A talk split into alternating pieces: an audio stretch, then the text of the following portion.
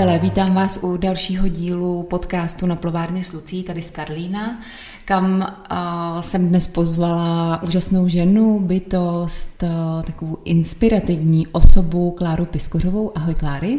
Ahoj.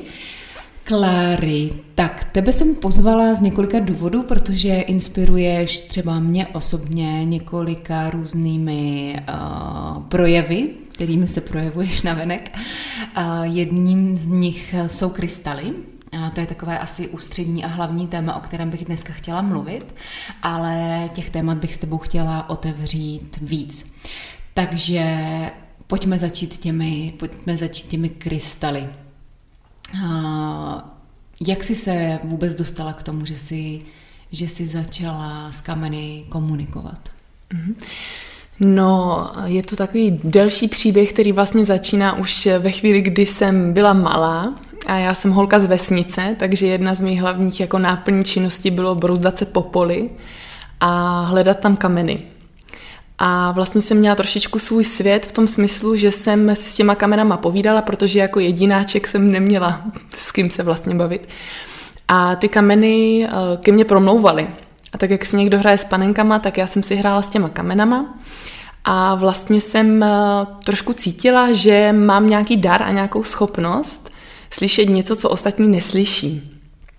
No a jak už to tak bývá, tak eh, tohle to bylo hlavně v tom dětství a když jsem pak přišla do puberty, tak uh, najednou jsem si začala připadat jako blázen a říkala jsem si, tak to prostě není reálný, tohle prostě není jako opravdový.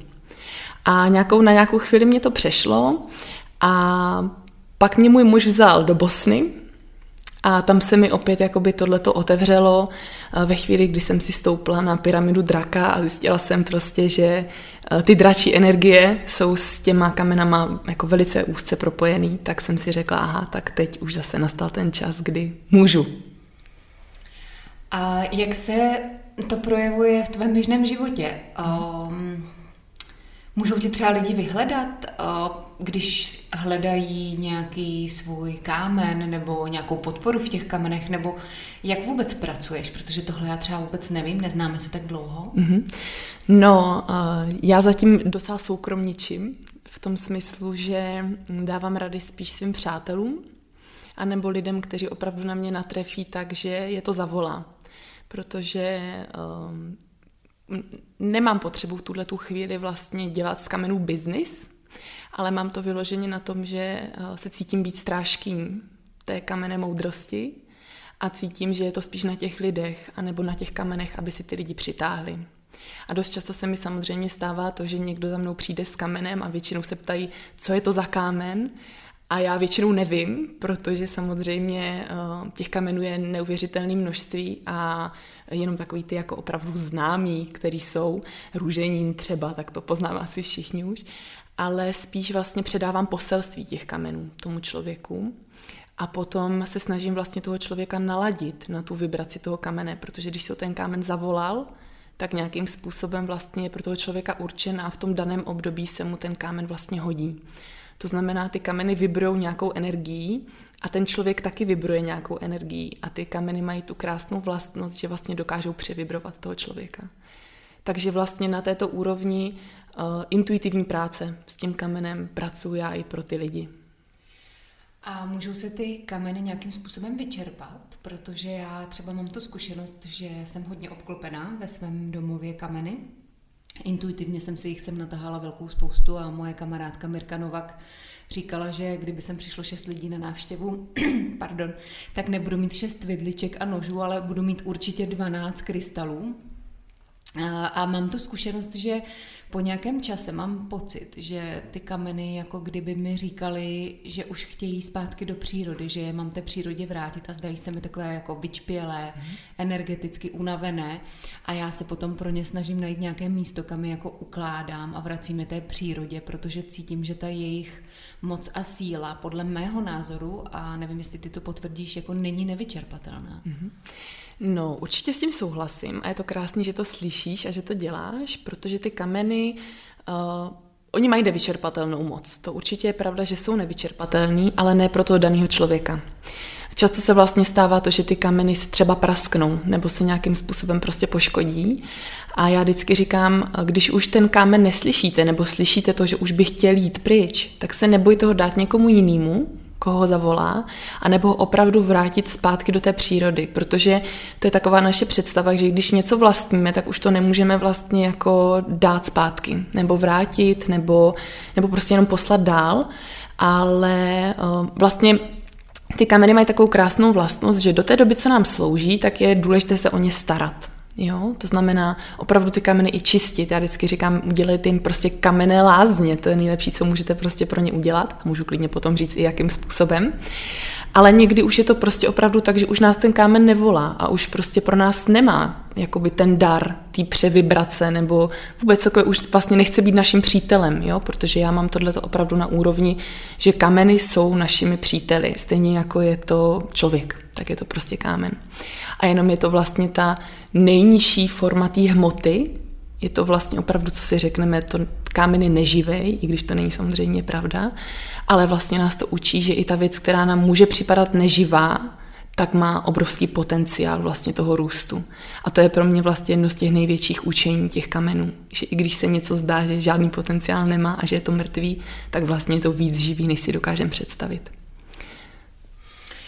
A když jsi teda mluvila o tom, že ty kameny můžeme očišťovat, tak pojď nám říct, jakým mm-hmm. způsobem se o ně můžeme starat. A možná i když někdo třeba žádný kámen ještě nemá, jak by si třeba mohl ten svůj první kámen najít, dostat se k němu, vyhledat si ho, koupit mm-hmm. si ho? Mm-hmm.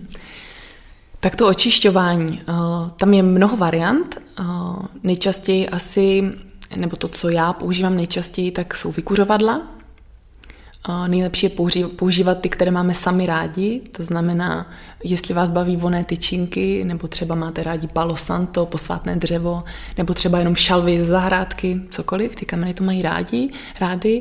Potom jsou kameny, které se můžou očišťovat vodou, nebo solí, a nebo třeba stačí jenom eh, ty kameny poprosit o to, aby se očistili.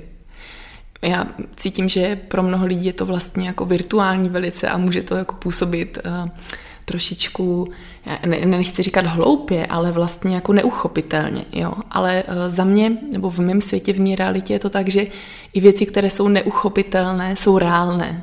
Takže opravdu, tak jako můžu eh, se já vysprchovat a smeju se sebe prostě nějaké nánosy, tak stejně tak prostě to můžu udělat s tím kamenem. Někdo třeba používá křišťálové mísy nebo třeba zvonkohry a ty kameny to mají rádi a je dobrý prostě se o ně takhle postarat a nějakým způsobem jim vlastně jako udělat dobře. Třeba eh, věc, která se používá na východě, je třeba zasypávání kamenů do hnědé rýže. A potom můžete buď tu rýži vrátit zpátky do země, anebo někdo dělá dokonce to, že si tu rýži uvaří a sní, jako na spojení s tím kamenem. Aha, tak to bych možná ale měla trošku strach, že když jsem tam jako ten mhm. kámen očistila, že potom s ním tu mm-hmm. nečistotu. Mm-hmm. Jsou to právě dva přístupy a ten kámen vlastně, kdy, teda ten způsob, kdy se ta rýže jí, tak to je víc ten nížský přístup, kdy oni vlastně říkají, že i to tmavé nebo to špatné je vlastně naší součástí.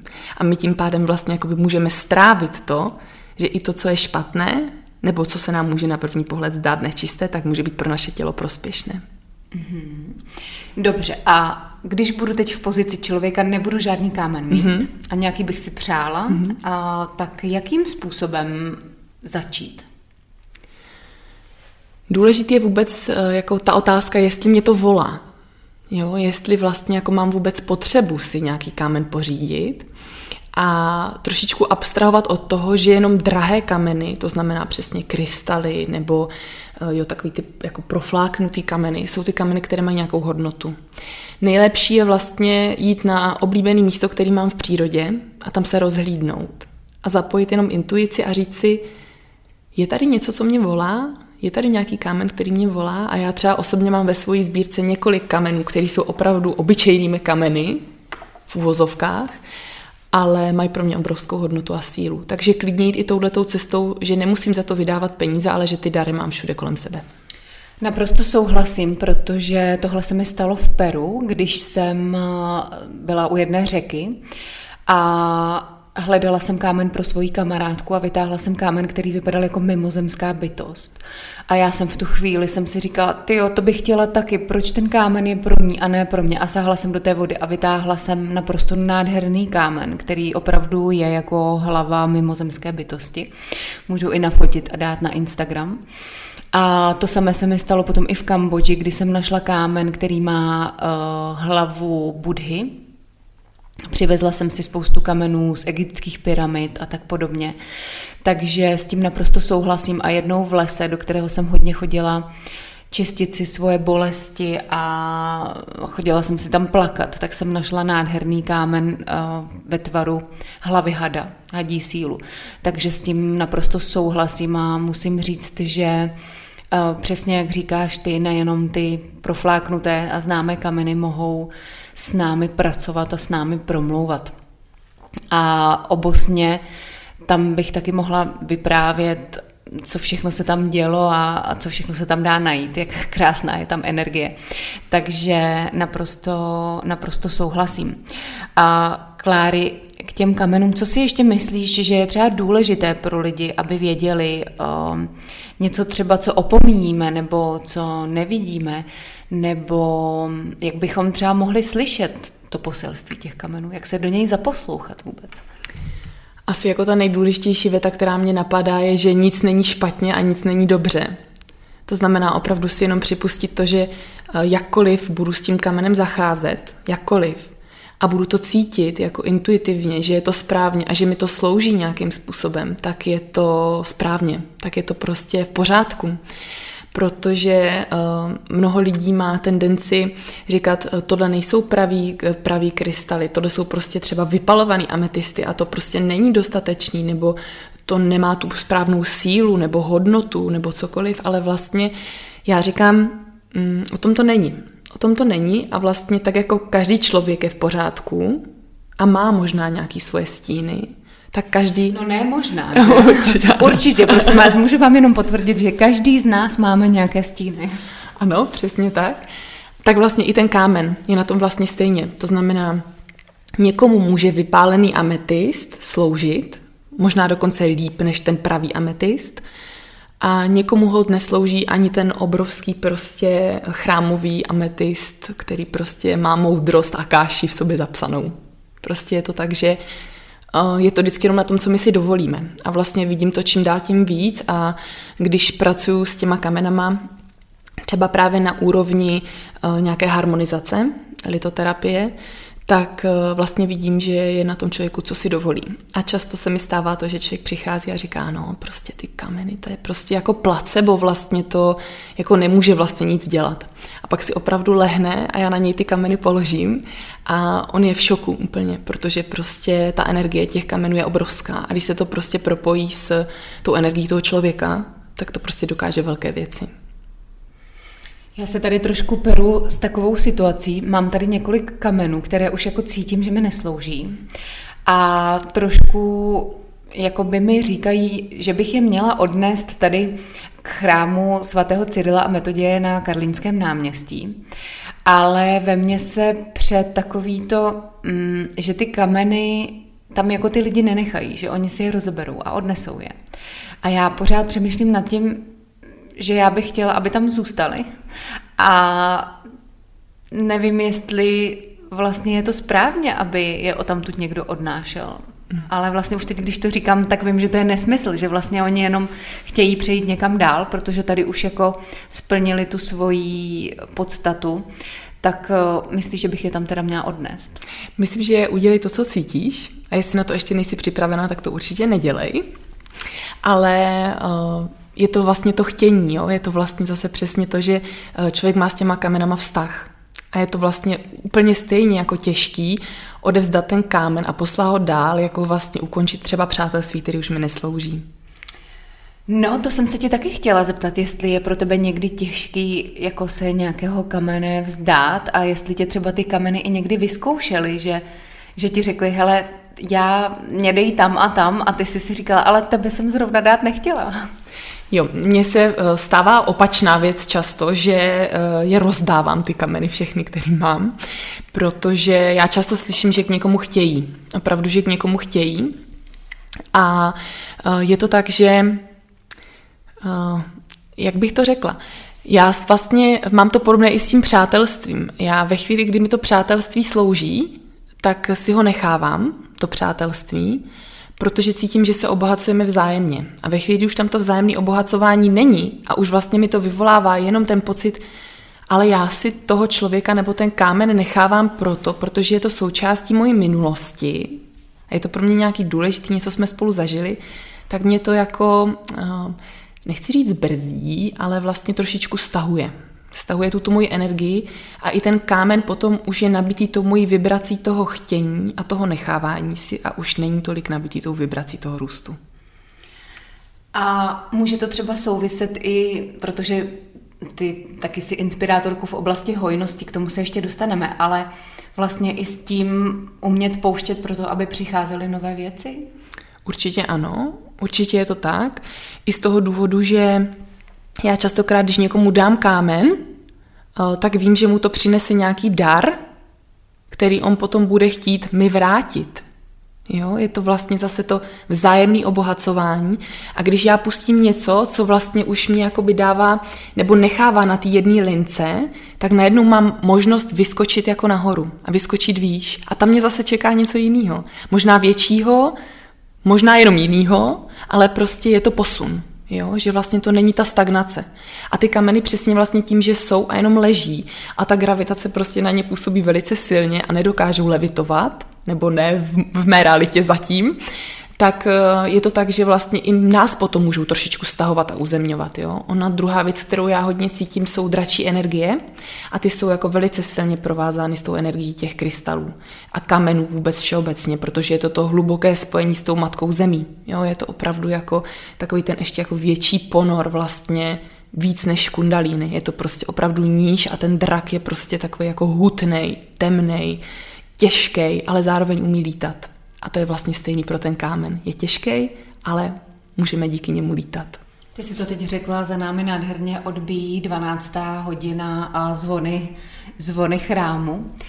A Kláry, ty často mluvíš o té dračí energii, ale ne každý si umí představit, co to vůbec jako znamená pro nás, jak, jak ji můžeme využívat, nebo spousta lidí se jí bojí, protože má pocit, že drak je něco, něco čeho se naopak máme obávat. Mm, jak je to s těmi draky a, a naš, s našimi životy a s tím, jakým způsobem s nimi můžeme komunikovat, spolupracovat? Mm-hmm. Jak si je můžeme přivolat? Tak eh, já jsem vlastně se svým drakem začala komunikovat na úrovni, řekla bych, vědomější až v minulém roce, protože mm, za mě vlastně ty dračí energie se teď hodně projevují. A u spousty žen i u spousty mužů přichází ta energie těch draků. A pro mě drak je vlastně moje vnitřní síla. Je to opravdu ta energie té síly, ale nikoli v boje, ale opravdu jako síly, která vychází z toho, že můžu cokoliv. Jo, že vlastně mám možnost. A zároveň je to obrovská důvěra k tomu, že i když je to síla, která může být destruktivní a smrtelná, což ten drak umí, tak vlastně uh, já mu dávám naprostou důvěru, že mě nezničí. A že na něj můžu vlastně nasednout, na toho draka, to znamená na tu svoji sílu a můžu s ní lítat. Že se prostě nemusím držet nutně jenom toho meče, ale můžu prostě projevit opravdu to, kdo jsem, skrz tu svoji sílu. Já sama jsem zažila takový neuvěřitelný, nádherný zážitek eh, v jednom lese, kdy jsme pili posvátnou bylinu a javasku. Já jsem mm, tehdy prožívala změněné stavy vědomí a hodně jsem si čistila své podvědomí i vědomí. A pamatuju si, že v tom lese jsem najednou uslyšela takový zvláštní zvuk a vůbec jsem nevěděla, co to je. A pak přiletěl ten překrásný růžový drak, který nade mnou mával těmi obrovskými křídly a já jsem se hrozně bála v tu chvíli a říkala jsem, ale já se velkých draků bojím. A ten drak se stal takovým malým a dostal se do mého těla, usadil se v mé děloze a tam jsem cítila, že spí a že mě chrání a že se ho vůbec nemusím bát. A byl to nádherný, nádherný zážitek který jsem prožila od té chvíle, musím říct, že často, když se v noci bojím, nebo někdy mám stavy, kdy v noci prostě si čistím nějaké své temnější temnější zákoutí, tak eh, často cítím, že on přiletí k mé posteli a lehne si v té místnosti a, a nechá mě klidně spát a chrání mě. A už jsem se naučila, že si toho draka můžeme přivolat. A oslovila jsem jednu slečnu, Teresku Chmelařovou, která je uh, kněžkou a ona nádherně maluje a ona začala toho mého draka malovat a, a říkala mi, že to s ním vůbec není jednoduché, že se jí chce a nechce ukázat a že to určitě ještě bude chvíli trvat, než vyleze.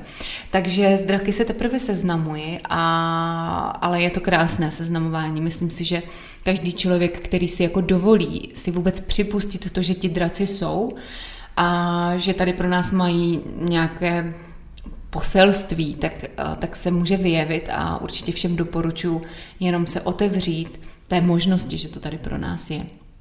Kláry s tím souvisí, my, než jsme dneska začali, tak ty si vybrala pro naše posluchače, posluchačky kámen, který je možné na základě toho, že lidé poslouchají naše podcasty, získat.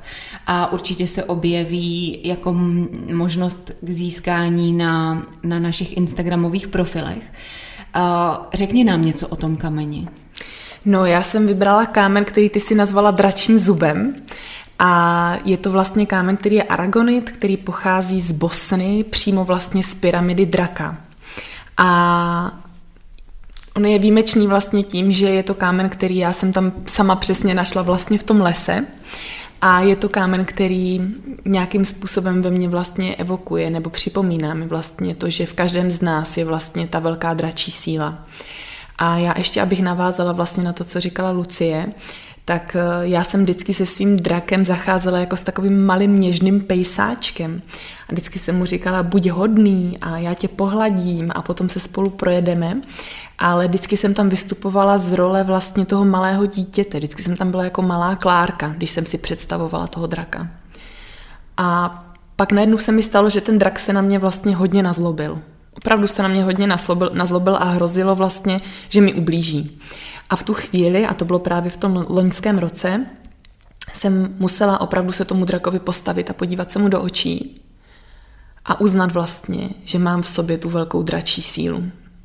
A v tu chvíli se mi vlastně stalo to, že já vždycky říkám, jsem královna draků, což není žádná výjimečnost, to můžeme být všichni, královny a králové draků. Ve chvíli, kdy vlastně toho svého draka uznáme a uznáme ho vlastně i v té své dospělosti a v té své velikosti. A tohle je i to poselství, které nějakým způsobem vlastně může přinášet tenhle ten kámen, tenhle aragonit z pyramidy draka v Bosně, že naši velikost si určujeme jenom my sami. A to, jakou odvahu vlastně máme proto se stát dospělým a používat svoji sílu ne v boji, ale vlastně v tom nadhledu a v té rovnováze a v tom velkém souladu. Krásné. Takže nás sledujte. Kláry, jak ty jsi na Instagramu? Já jsem na Instagramu jako krasoláskařka. Je to takový uh, jazykolam? je, proto, proto jsem nechala uh, to tobě. Ano, ano. Ale je to vlastně z toho důvodu, že uh, jako mým nějakým takovým aktuálním životním motem je vlastně žít v lásce a snažit se vlastně probouzet krásu všude, kde jsem. Takže proto je to kraso láskařka. Kláry, když přejdeme teď od tématu krystalů a kamenů, mm, tak je ještě další takové odvětví, na které bych se tě chtěla zeptat, protože tenhle ten podcast poslouchají především ženy. A já jsem si všimla, že ty kdykoliv vstoupíš do prostoru, tak sebou tu krásu přinášíš, ale už i tím, že ty seš vždycky krásně oblečená, upravená, učesaná a já o tobě taky prozradím, že jsi maminkou tří dětí, takže bych spíš čekala, že přijdeš neučesaná, poblinkaná, unavená, pozdě, vystresovaná. A neznáme se tak dlouho, neviděli jsme se tolikrát, zatím se to nestalo, ale nenachytala jsem tě zatím ještě. Prosím tě, mm, jak, jak to děláš? Vysvětli mi, jak to děláš. Já nemám dítě žádný a někdy se nestíhám ani učesat. Nebo ne, že nemám žádný, nemám momentálně žádný malý dítě, který by potřebovalo mojí, jako nějakou moje dcera už se vychovává sama. Ale mm, zajímalo by mě tvoje nastavení ve tvé hlavě, jak ty to máš sama se sebou, se svou hodnotou, s mateřstvím, se ženstvím, s krásou, s péčí o svoje tělo. Je toho hodně. tak si vyber teďka, co v tobě nejvíc se rozeznělo. Mm-hmm. No ve mně vůbec jako se nejvíc rozezněla ta otázka. Já děkuju teda předně.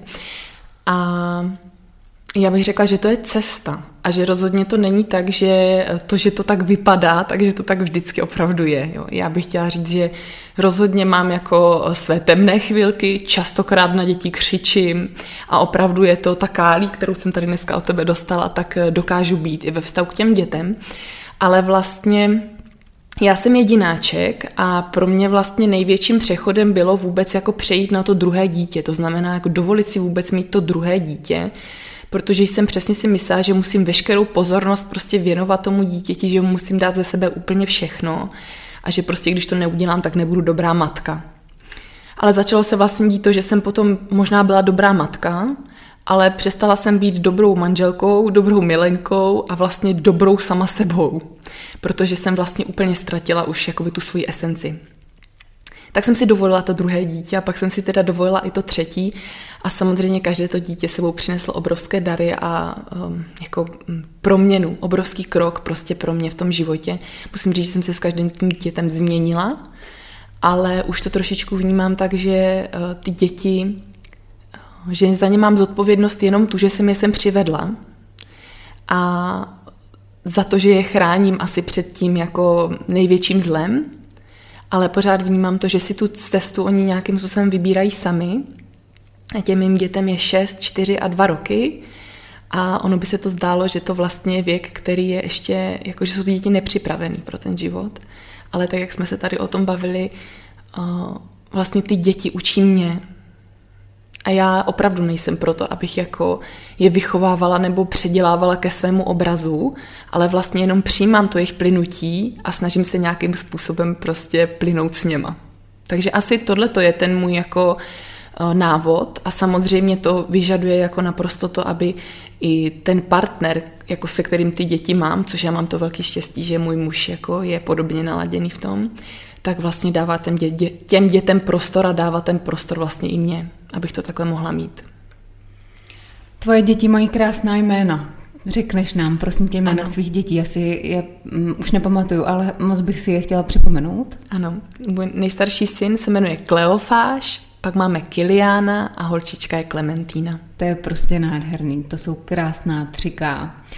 A Kláry, čtvrtéka. Uh, ještě k tomu ženství. Uh, ty si porodila, odnosila tři děti a tvé tělo vůbec uh, podle mého názoru neodpovídá tomu, co jak by podle mě po třech dětech mohlo vypadat. Um, jak přistupuješ ke svému tělu? Jak se staráš sama o sebe? Máš nějaké rituály sama pro sebe, které děláš? To je další krásná otázka a děkuji ti za to, protože můj muž říká, že mám nejlepší postavu, jakou jsem kdy v životě měla. A upřímně já říkám, že vlastně to, že se o ní nestarám, nebo ji tolik neřeším, tak vlastně to asi přináší to, že je v pohodě.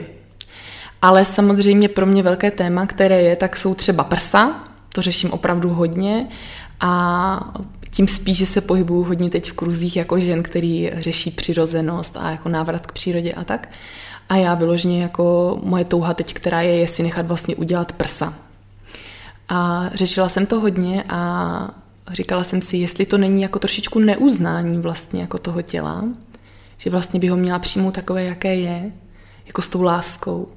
A pak jsem si jenom řekla, že to není o přijetí toho těla, takové, jaké je, ale přijetí sebe sama, i s tou touhou.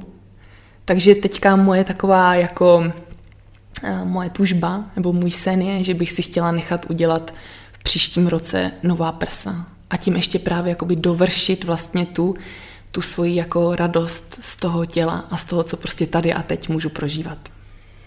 Já si myslím, že cokoliv, s čím se člověk stotožní a je pro něj správně, je prostě správně a mm, děkuji za to, že jsi to tady řekla, protože myslím si, že teď si způsobila mezi posluchačkami velké debaty vnitřní o tom, jestli ano nebo ne. Já sama jsem na mm, s tímhle tím tématem sama v sobě pracovala, taky jsem měla, jestli ano nebo ne, nakonec já jsem skončila u toho, že ne, ale rozhodně neříkám ne všem ano ženám, které se takhle rozhodnou, protože si myslím, že každý tady máme právo uh, žít si svůj život podle, podle sebe. A já tam právě ještě vnímám vlastně to, co mě na tom nejvíc jako asi děsí, dokonce použiju tohleto slovo, že vlastně ženy často, když mají třeba nějakou plastickou operaci, tak eh, v těchto těch eh, v úvozovkách ezokruzích se bojí odsouzení. Bojí se prostě toho, že když mám prostě umělá prsa, tak nejsem dostatečně spirituální. Jo? A to je vlastně pro mě téma, kdy já si říkám, jako a kdo to hodnotí? Jo, jako vlastně, že mi to přijde zbytečný. A tenhle ten strach vlastně já bych chtěla, aby nebyl, aby nemuseli ženy se bát prostě uh, být krásný podle svých vlastních představ. Já si myslím, že naše společnost je hodně plná hodnocení a posuzování a odsuzování a že jako jsme velmi zaměření kolem sebe a málo sami do sebe. A myslím si, že mm, téma a vlastně odvětví vůbec jako duchovna, spirituality, ezoteriky, což nemám ráda tenhle název, ale mm, že je ještě o to, o to víc hodnocený a ještě víc nám lidé se snaží určovat, co, by, co smíme, co nesmíme, co bychom měli, co bychom neměli. A nevím, jak pro tebe, ale pro mě je někdy hodně těžké uh, si i ustát vlastně svá rozhodnutí a své potřeby, s čímž se vlastně také pojí uh, ještě jedna věc a to je tvoření, vytváření hojnosti ve tvém životě, kdy ty se nazýváš spirituální materialistkou, jestli jsem to teď dobře ano. řekla. A kde to vzniklo vůbec? to, že tohle vzniklo a co to, co to vlastně o tobě vůbec vypovídá, to, že jsi se tímhle tím způsobem jako přinazvala. Mm-hmm. Dala jsem si tuhle tu nálepku, a protože já jsem jako velice hmotně založený člověk. Opravdu jako pro mě hmota je krásná, úplně stejně jako je pro mě krásný spirit. Prostě uh, my jsme hmotou a z nějakého důvodu jsme se do té hmoty narodili. A já mám ráda krásné věci a mám ráda luxusní věci. A já vždycky říkám, moje poznávací znamení je, že mám kabelku Chanel naplněnou krystalama a palosantem. A proč tahle ta nálepka vlastně? Protože pro mnoho lidí bylo neuchopitelné to, že říkám věci, které říkám, dělám věci, které dělám, pracuji s kartama třeba a zároveň vlastně nosím jehly a kupuju si drahé kabelky. A já jsem si řekla, fajn, tak vy si to potřebujete zaškatulkovat, tak já vám tu škatulku dám. Jestli vám to pomůže, proto aby vlastně bylo to pro vás uchopitelný, tak eh, můžu se nazvat spirituální materialistkou. A je krásný vlastně, že to budí emoce, protože je to jenom, když dostane něco nálepku, nebo ta nálepka začne existovat, tak spousta lidí si řekne, aha, a já si tuhle tu nálepku můžu dát taky. A je to ten mezikrok mezi tím, že si dám nálepku někoho jiného a pak si už dovolím si najít tu nálepku, nebo spíš to svoje já vlastní. Takže pro mě tohle je nějakým způsobem eh, spirituální materialismus, mm, asi ta cesta, kterou se já teď vydávám. A opravdu se dokážu jako radovat z toho, že ta hojnost eh, té hmoty mě obklopuje, stejně tak jako mě obklopuje ta hojnost toho ducha. To si řekla krásně, takže by si mohla založit takový klub spirituálních materialistek. a mm, ty si říkala, že to vzbudilo emoce. A jak se třeba projevilo to negativní? Vlastně, mm, jak, um, jak teď úplně přemýšlím, jak se zeptat správně, ale Mm, co může vzbudit za emoce negativní v lidech vlastně tahle, ta nálepka, kterou ty jsi si dala? Mm.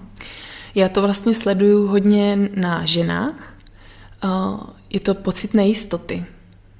Že je to vlastně to, že když někdo je opravdu jako e, krásně oblečený a má třeba luxusní věci a zároveň vlastně má dary, nebo vidí ty svoje dary, před dary máme každý, ale vidím ty svoje dary a nějakým způsobem s nima dokážu pracovat nebo je používat, tak si jako, může to ve mně vyvolat jako pocit, ale já na tohle to nemám. Já to nedokážu. A nejsnazší je samozřejmě nejdřív se začít porovnávat s tou hmotnou úrovní, to znamená říct si nejdřív, no jo, tak ona má třeba bohatýho manžela, nebo no jo, ona vyhrála ve sportce, nebo cokoliv. Ale pak přichází ta spirituální rovina, kdy vlastně můžeme všichni a nemá to vůbec žádný omezení. A to už ti lidi si říkají jako, jak ty to děláš, jako? jak, jak to, že to takhle jakoby funguje, jak to, že to takhle tak jde. A hledají vlastně tu chybu jako u mě a říkají si jako, no jo, tak ty můžeš proto, proto, proto, proto. A já pak řeknu, no ale já mám tři děti a taky nemám skoro žádný čas. Ale vždycky si ten čas nějak najdu, protože prostě je to pro mě důležitý. A to už si ti lidi řeknou, aha, a já už nemůžu teď jinak, než začít sám u sebe. A na co konkrétně teda hledáš čas ve svém životě? Co jsou tvoje priority? Co je pro tebe důležité? Na co si ten čas musíš vždycky najít? Na co si musím vždycky najít čas? Já bych řekla na nadhled. To je pro mě asi jako věc, kterou zvládám eh, dělat kdykoliv během dne. Jenom se zastavit a podívat se vlastně na tu situaci, kterou mám v životě a není to teďka jenom konkrétní situace, ale opravdu i na ten život sám z toho nadhledu protože i já často upadám do stavu, kdy si říkám, takhle to prostě nejde přece žít takhle život se třema dětma a do toho tady dělat podnikání a ještě se snažit prostě nějakým způsobem se realizovat prostě třeba v kamenech nebo v nějakým průvodcovství lidem. A pak si řeknu, uh, podívej se na to z nadhledu. A najednou zjistím, že mám vlastně jako tu možnost a mám ten obrovský dar, že mám všechny věci v životě poskládané tak, že i když to vyžaduje nějaké úsilí, a nějakou práci, což často samozřejmě to, co lidem se nechce, práce a úsilí, tak eh, můžu. A to je prostě pro mě krásný a vlastně ten nadhled mi hodně pomáhá. Protože já používám terminologii takovou, že říkám, že člověk je sám sobě buď sabotérem, anebo podpůrcem. A oboje nám jde velice dobře. Takže já se snažím vystupovat a ten sabotér je pro mě takové to kolečko, buď jsem oběť, nebo jsem výnik, nebo jsem zachránce a ten podpůrce je prostě ta velká energie toho nadhledu, kterou můžu využívat ve svém životě. Já vím, že vy s tvým mužem tvoříte mm, semináře, jestli to tak můžu říct, eh, v oblasti hojnosti. Jak to bylo s tím vaším životem a s tou vaší hojností, protože předpokládám, že tvůj muž není dědic milionového impéria. A tak eh, řekni nám něco o těchto seminářích, o téhle té vaší cestě, protože já jsem jeden z těch eh, seminářů zažila, bylo to úplně super. A děláte to zase ještě jinak, mm, ale nechci o tom mluvit já, chtěla bych, abys nám o tom řekla ty. My vlastně s mým mužem jsme už teď 16 let, a takže dokážeme velice krásně jako eh, sledovat naši vzájemnou cestu. A ta hojnost, musím říct, že je téma, které nás provází oba. Eh, můj muž říká, že eh, právě proto děláme ty semináře, protože si potřebujeme tu hojnost jako neustále řešit a docházet k nějakým jako svým cílům, které máme nastavené. No, téma hojnosti. Nejsme, nejsme vlastně ani jeden dědicové, ani jsme nevyhráli ve sportce a přesto jsme rentiéry. To jsme si vlastně nejvíc přáli, abychom nemuseli pracovat a měli jsme peníze. Toho jsme dosáhli vlastně tím, že jsme dělali to, co nás baví a věřili jsme tomu. A vlastně takhle se nám v životě daří všechno, když tomu věříme a dáváme tomu tu energii, tak e, to jde. A ta hojnost jako taková, já trošičku jako pochybuju vlastně posledních dnech o tom, jestli opravdu uh, něco jako hojnost nebo nehojnost existuje. Protože já často vnímám to, že my si tu hojnost jenom nedopřáváme. Že je to opravdu to, že máme nějaká přesvědčení nebo nějaké sliby, které jsme dali sami sobě nebo někomu, ať už v tomhle nebo třeba v minulých životech, které nás nutí vlastně tu hojnost odmítat. A je to často taky to, že třeba jen tu hojnost nevidíme, že ta hojnost k nám přichází a nemusí to být jenom hojnost financí, může to být hojnost přátel, příležitostí, informací. Prostě hojnost je všudy přítomná. A je to jenom opravdu otázka toho dovolení si. A my právě na tom našem semináři, který děláme, Jmenuje se to Cesta hojnosti a to je právě to velké téma, které tam je, že opravdu ta hojnost je cesta. Cesta toho vidění a cesta toho prožívání. To znamená, plynu v té řece hojnosti a plynu v ní tak, že se nebojím těch kamenů, který tam můžou přijít a můžou mě zastavit, ale vím, že si na ten kámen můžu jenom vylíst, odpočinout si a rozhlídnout se. A když by si měla třeba Mm, takové tři zásady nejdůležitější, které třeba v té oblasti hojnosti, kterých se držíš. Um, napadá mě tak jenom tak uh, třeba tři věci, který, kterých se držíš, který ti vyšly, který ti fungují Mě si v tomhle tom hodně inspirovala ty, když jsi byla právě na tom semináři a mluvila si tam, protože já jsem si uvědomila, že já jsem gift giver. To znamená, já velice ráda dávám dárečky. Moc ráda obdarovávám lidi a těším se z jejich radosti. A cítím, že mě to nesmírně obohacuje a že je to vlastně ta velká hojnost, která mi přichází. A um, vlastně inspirovala mě v tomhle kniha, která se jmenuje Pět jazyků lásky a tam vlastně uh, jsou rozdělené různé kategorie toho, jak člověk vlastně vnímá dávání a přijímání nebo jakým způsobem, jakým jazykem lásky hovoří třeba k druhým lidem. A já mám opravdu to, že ty dárky jsou pro mě tím vyjádřením té lásky. To znamená, Jedna věc je to určitě uh, dělat to, co mi dělá radost a chovat se k druhým lidem tak, že jim dávám ale zároveň dokážu i přijímat. Takže je to dávání, přijímání eh, v nějaké jako vyrovnanosti. Potom určitě je to pro mě, ta hojnost je spojená s láskou. To znamená mít lásku sám k sobě a dělat vlastně rozhodnutí tak, že cítím, že je to pro mě dobré a že mě to slouží v tuto chvíli.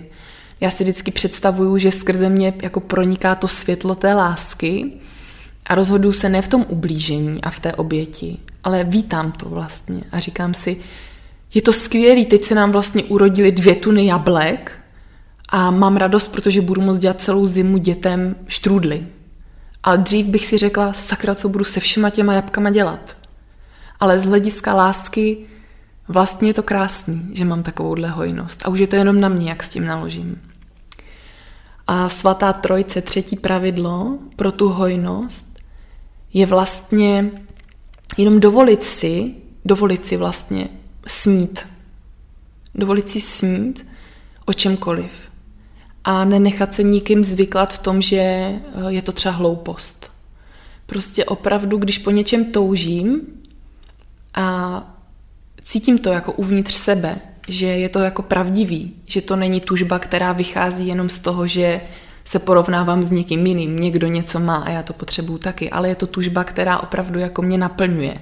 A mně se třeba často stává, že když se mi splní takováhle touha, nebo když na ní jenom myslím, že se mi splní, tak mi jdou slzy do očí. Prostě mám, jsem naplněná vlastně tou radostí. Tak eh, opravdu si dovolit jít za tím svým snem. I když je to třeba fialové Lamborghini. Prostě je to můj sen a možná je to povrchní, ale je to můj sen. A takhle přichází ta hojnost do toho života. Já s tím zase nemůžu než souhlasit, protože jsem si uvědomila, že často jsem v životě tu hojnost neměla, protože jsem si ji nedovolila. Že jsem měla pocit, že vzhledem k tomu, co je mé poslání, co je mé zaměstnání, co jsou prostě ty moje kvality, že se to jako vylučuje. Takže i díky tobě si uvědomuju, že se to nevylučuje, naopak, že je to v pořádku a že rozdíl mezi kabelkou od Větnamců a z pařížské vlastně není až tak velký rozdíl pro ekologii a, a pro to, co udělá v našem životě. Rozdíly tam, jsou tam jenom ty peníze, ale ty peníze vlastně můžeme mít v neomezeném množství, což jsem si ve svém životě taky jako vyzkoušela, že peníze můžou přicházet velmi snadno, často a jednoduše a že jedinou překážkou jsme často sami sobě, jenom my sami.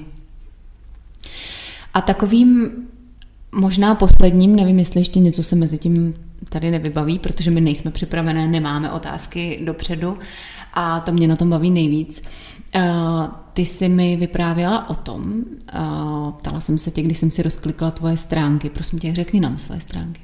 Je to zase stejný jazykolam, takže krasoláskařka.cz tak já jsem tam narazila na uh, velmi zajímavý rituál, který děláš. Uh, přiznám se, že jak nejsem připravená, nemám ho nikde napsaný, takže si nespomínám na jeho název, protože jsem ho slyšela v životě ten název jenom dvakrát, dvakrát od tebe. Tak prosím tě, co je to za rituál, jak jsi k tomu došla a co vlastně nabízíš? Mm-hmm. Tak ten rituál se jmenuje rebozo, nebo taky zavírání kostí, nebo taky serada, nebo se taky používá podle šátku manta. Je to vlastně rituál, eh, který pro mě je vlastně jako velice důležitý v životě, protože spojuje vlastně všechny ty tři složky lidského těla. A to znamená, nebo lidského bytí, když to řeknu. A to vlastně je eh, jak mysl, tak tělo, tak vlastně duše.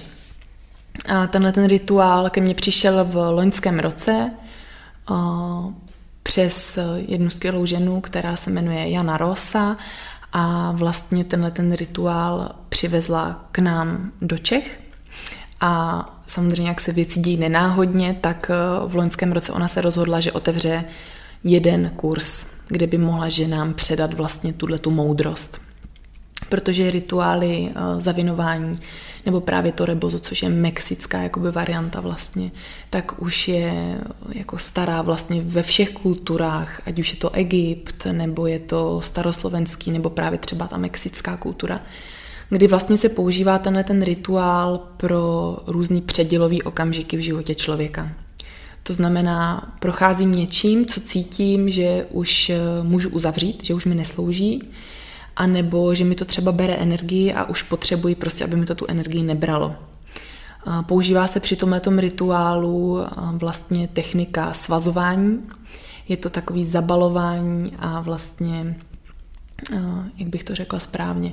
Funguje to na principu tom, že vlastně já jsem takové dlouhé lněné šátky a těma lněnýma šátkama já zamykám a odemykám sedm zámků na těle. Může to být podobný třeba čakrovému systému, ale eh, tady se to používá vyloženě vlastně z hlediska toho, že jsou to zámky nějakých prožitků třeba nebo věcí, které opravdu už cítím, že můžu uzavřít. Ale je to vlastně na tom principu, že eh, já toho člověka vlastně zavřu do takové kukličky a on si musí se, vště, se všema těma věcma, které chce propustit, ještě nějakou dobu pobít. A pobít vlastně v tom intimním jako sevření. A když cítím, že už můžu a že už eh, to ve mně nevyvolává tu emoční bouři, tak se otevřu tomu novému. Takže tenhle ten rituál se používá třeba po porodu, protože samozřejmě tam je to, tam se to dá i fyzicky prostě brát skrz to otevírání toho ženského těla.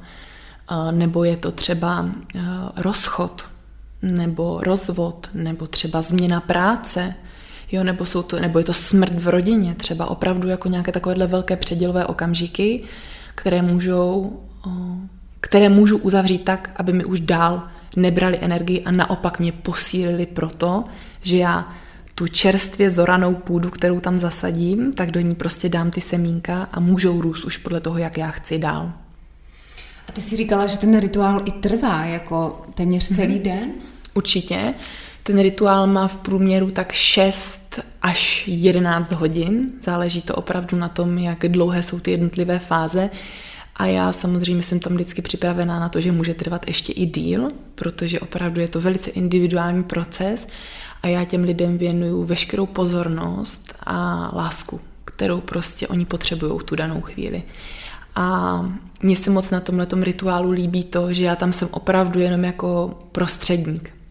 To znamená, já do toho nevnáším nějaké svoje moudra nebo rady nebo cokoliv, ale jenom tam jsem. A tady tato ta škola opravdu jenom toho bytí je pro mě velká, takže eh, já si z toho vždycky odnáším velké dary i pro sebe. Kláry, za co pocituješ ve svém životě největší vděčnost? A co je pro tebe teď v téhle době covidové? A co, co se ti vůbec otevřelo vlastně během toho roku, který jsme teďka prožili. Eh, co si myslíš, že se nese teďka tématem naší společnosti? Mm-hmm.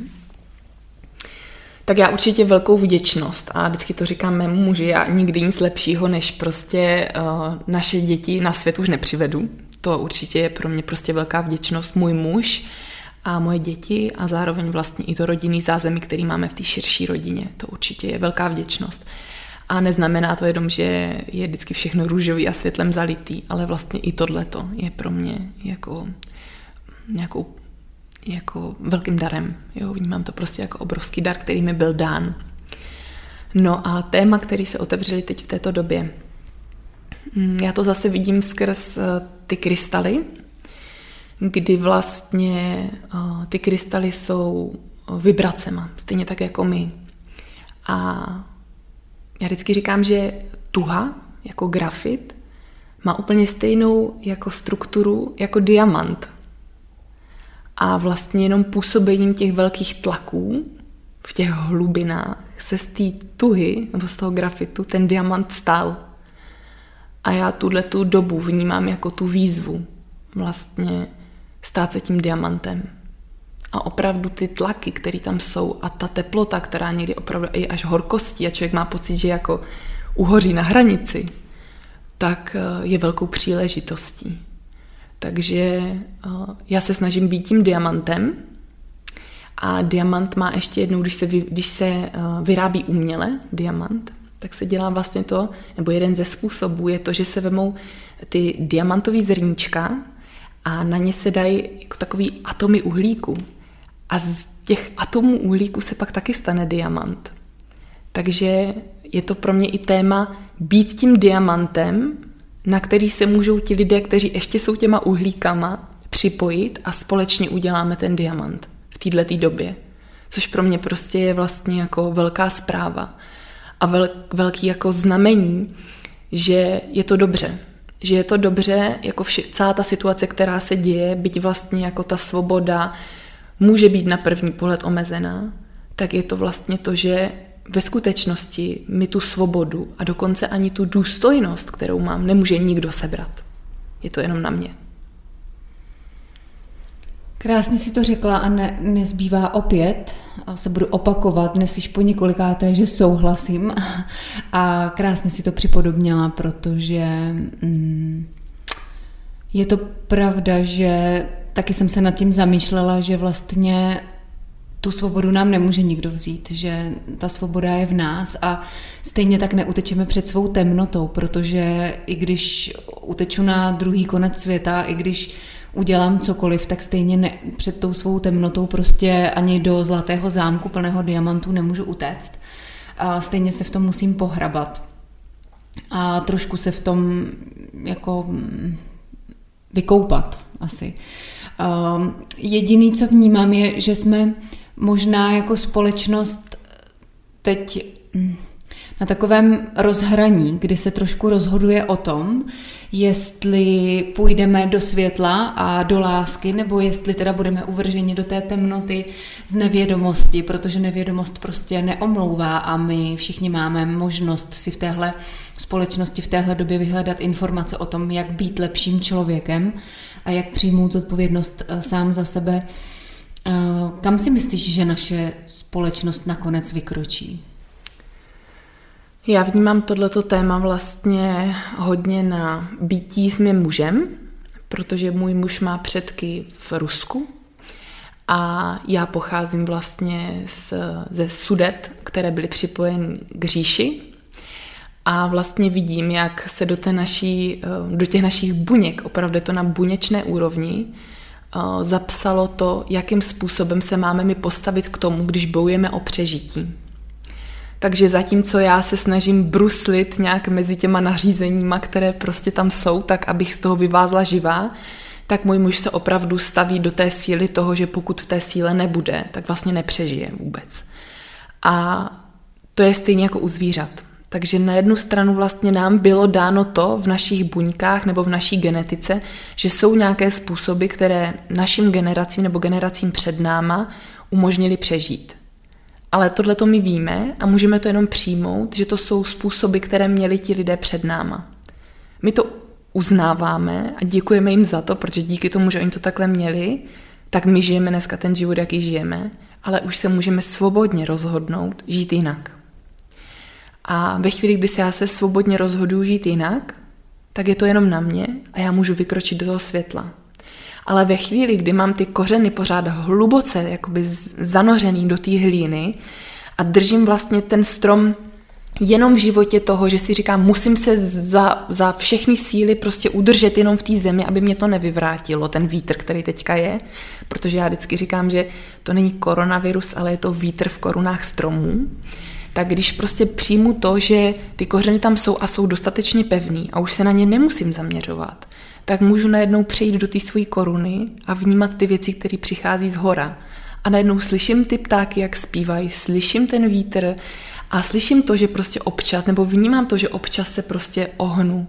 Ale je to pořád jenom jako chůze po tom ostří toho meče. Takže ve chvíli, kdy my nějakým způsobem můžeme jít jako ve snaze o tu rovnováhu, protože nic jako rovnováha, jako celoživotní, za mě neexistuje. Pořád je to prostě to, že se nějakým způsobem trošičku vychylujeme doprava doleva a snažíme se vlastně jít jako tím středem, tak když se nám tohleto podaří jako celku, anebo když se to podaří aspoň tomu většímu množství lidí, i přesto, že prostě nás to často stahuje, tak eh, já cítím, že jako nenadarmo jsme se narodili do této doby. Každý, kdo se narodil do této doby, tak má možnost jít za tím světlem a za tou láskou. A je to jenom na nás.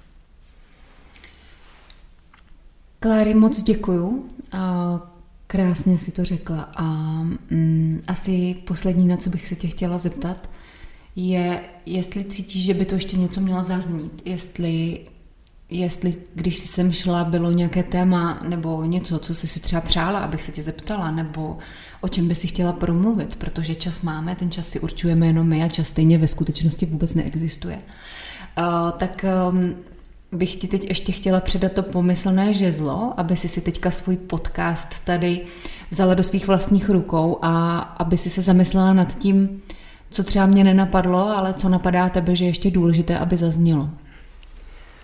Mě vlastně nejvíc běželo hlavou od chvíle, kdy jsi mi napsala, že by si se mnou chtěla ten podcast natočit, tak uh, mi běžela hlavou obrovská vděčnost vlastně za to, že existují lidé jako si ty, kteří vlastně dávají prostor, aby bylo vidět a slyšet i vlastně slovo nebo jenom energie lidí, kteří opravdu jsou teďka důležití a jsou podstatní. Protože pro mě Myslím, že to není jako nic, nic neběžného, ale když vlastně si někoho postavím jako ikonu, nebo přijde mi vlastně, že je nějakým způsobem pro mě, jako že k němu vzhlížím, tak se mi najednou stává to, že vlastně ho najednou i víc jako hodnotím nebo ho víc kritizuju.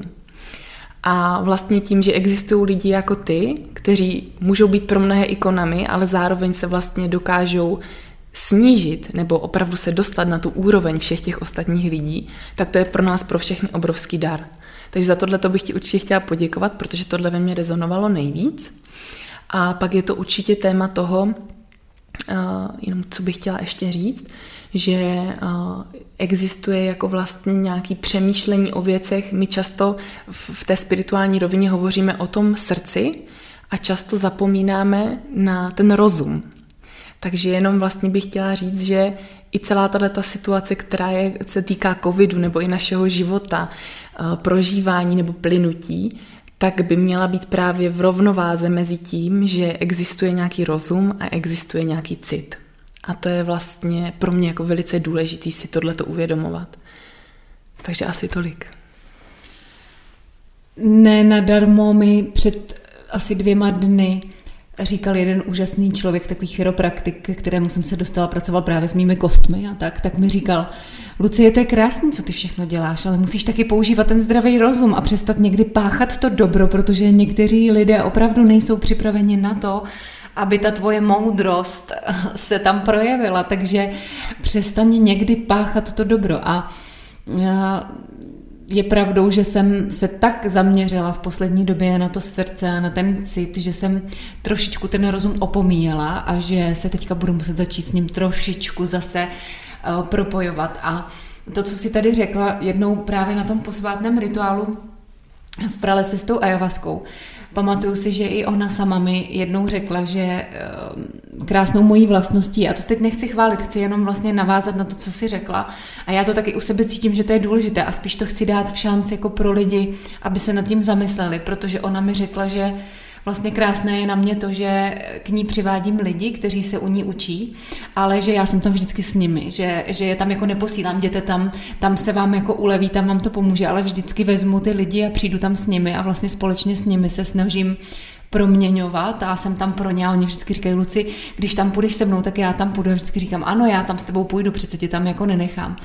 A spíš jsem chtěla říct, že uh, nechci se stavět jako na piedestal, protože mm, si myslím, že všichni si ho nějakým způsobem zasloužíme a všichni si nějakým způsobem potřebujeme vyzkoušet i jaké je to stát pod ním. A já jsem si ve svém životě hodně lidí na ten piedestal postavila, pak jsem třeba často byla i zklamaná při setkání s nimi a naopak jsem někdy měla pocit, že někdo není hoden mého obdivu a když jsem se s tím člověkem setkala, tak jsem úplně zírala, jak, jak hloupá jsem byla, jak jsem přemýšlela. A vlastně to mě přivedlo k těm podcastům a k tomu zvát si lidi takové, jaké si zvu, protože já, už jsme se o tom bavili spolu, než jsme začali natáčet, že každého člověka, když potkáš na ulici a vezmeš ho za ruku a začneš, otevřeš mu svoje srdce a začneš si s ním povídat, tak zjistíš, že má co říct a my často vzhlížíme k lidem, kteří mají velkou sledovanost a jsou všude vidět, ale mm, mám pocit, že některé ty příběhy, které stojí za to si poslechnout, nejsou úplně ty nej, nejzářnější a, a nejviditelnější, že Někdy zkuste si třeba popovídat jenom se svou sousedkou, nebo s bezdomovcem na ulici, nebo s paní pokladní v obchodě, když je ta příležitost, protože každý z nás eh, máme co říct. A já jsem velmi ráda, že jsem dostala tenhle nástroj a tuhle tu moc skrze tohleto mluvené slovo, protože to mluvené slovo je taky obrovský dar od Boha, který jsme dostali, že my máme vlastně možnost se takhle vyjadřovat. Takže můžu šířit nějakou dobrou myšlenku a děkuji ti moc za to, že jsi přišla, protože zase to bylo krásné i pro mě a, a to povídání s tebou a vůbec tvoje přítomnost v prostoru je obohacující. Takže i ty seš lidem svící a možná, že i ty si teď musíš dovolit být trošku víc viděná, trošku víc zazářit a nebát se trošku víc šířit to, tu moudrost o těch kamenech a krystalech, kterou v sobě nosíš protože si myslím, že v tomhle ohledu určitě máš co říct. Takže ti za to děkuju a budu se těšit na to, kdo získá tenhle krásný dračí zub, který, který jsme tady dneska pokřtili a, a pošleme, ho, pošleme ho dál. Takže mm, sledujte tedy Instagram Krasoláskařka, říkám to správně, ano. Klárka Piskořová, a neboli spirituální materialistka. Ano. Vždycky mám trošku problém si na to vzpomenout, ale asi je to ještě proto, že tohle téma nemám úplně zpracovaný, ale až to jednou vyhrknu s absolutní jistotou, tak budu vědět, že, že už tohle mám v sobě úplně srovnaný. Takže Kláry, děkuji ti moc za to, že jsi přišla. Já moc děkuji tobě.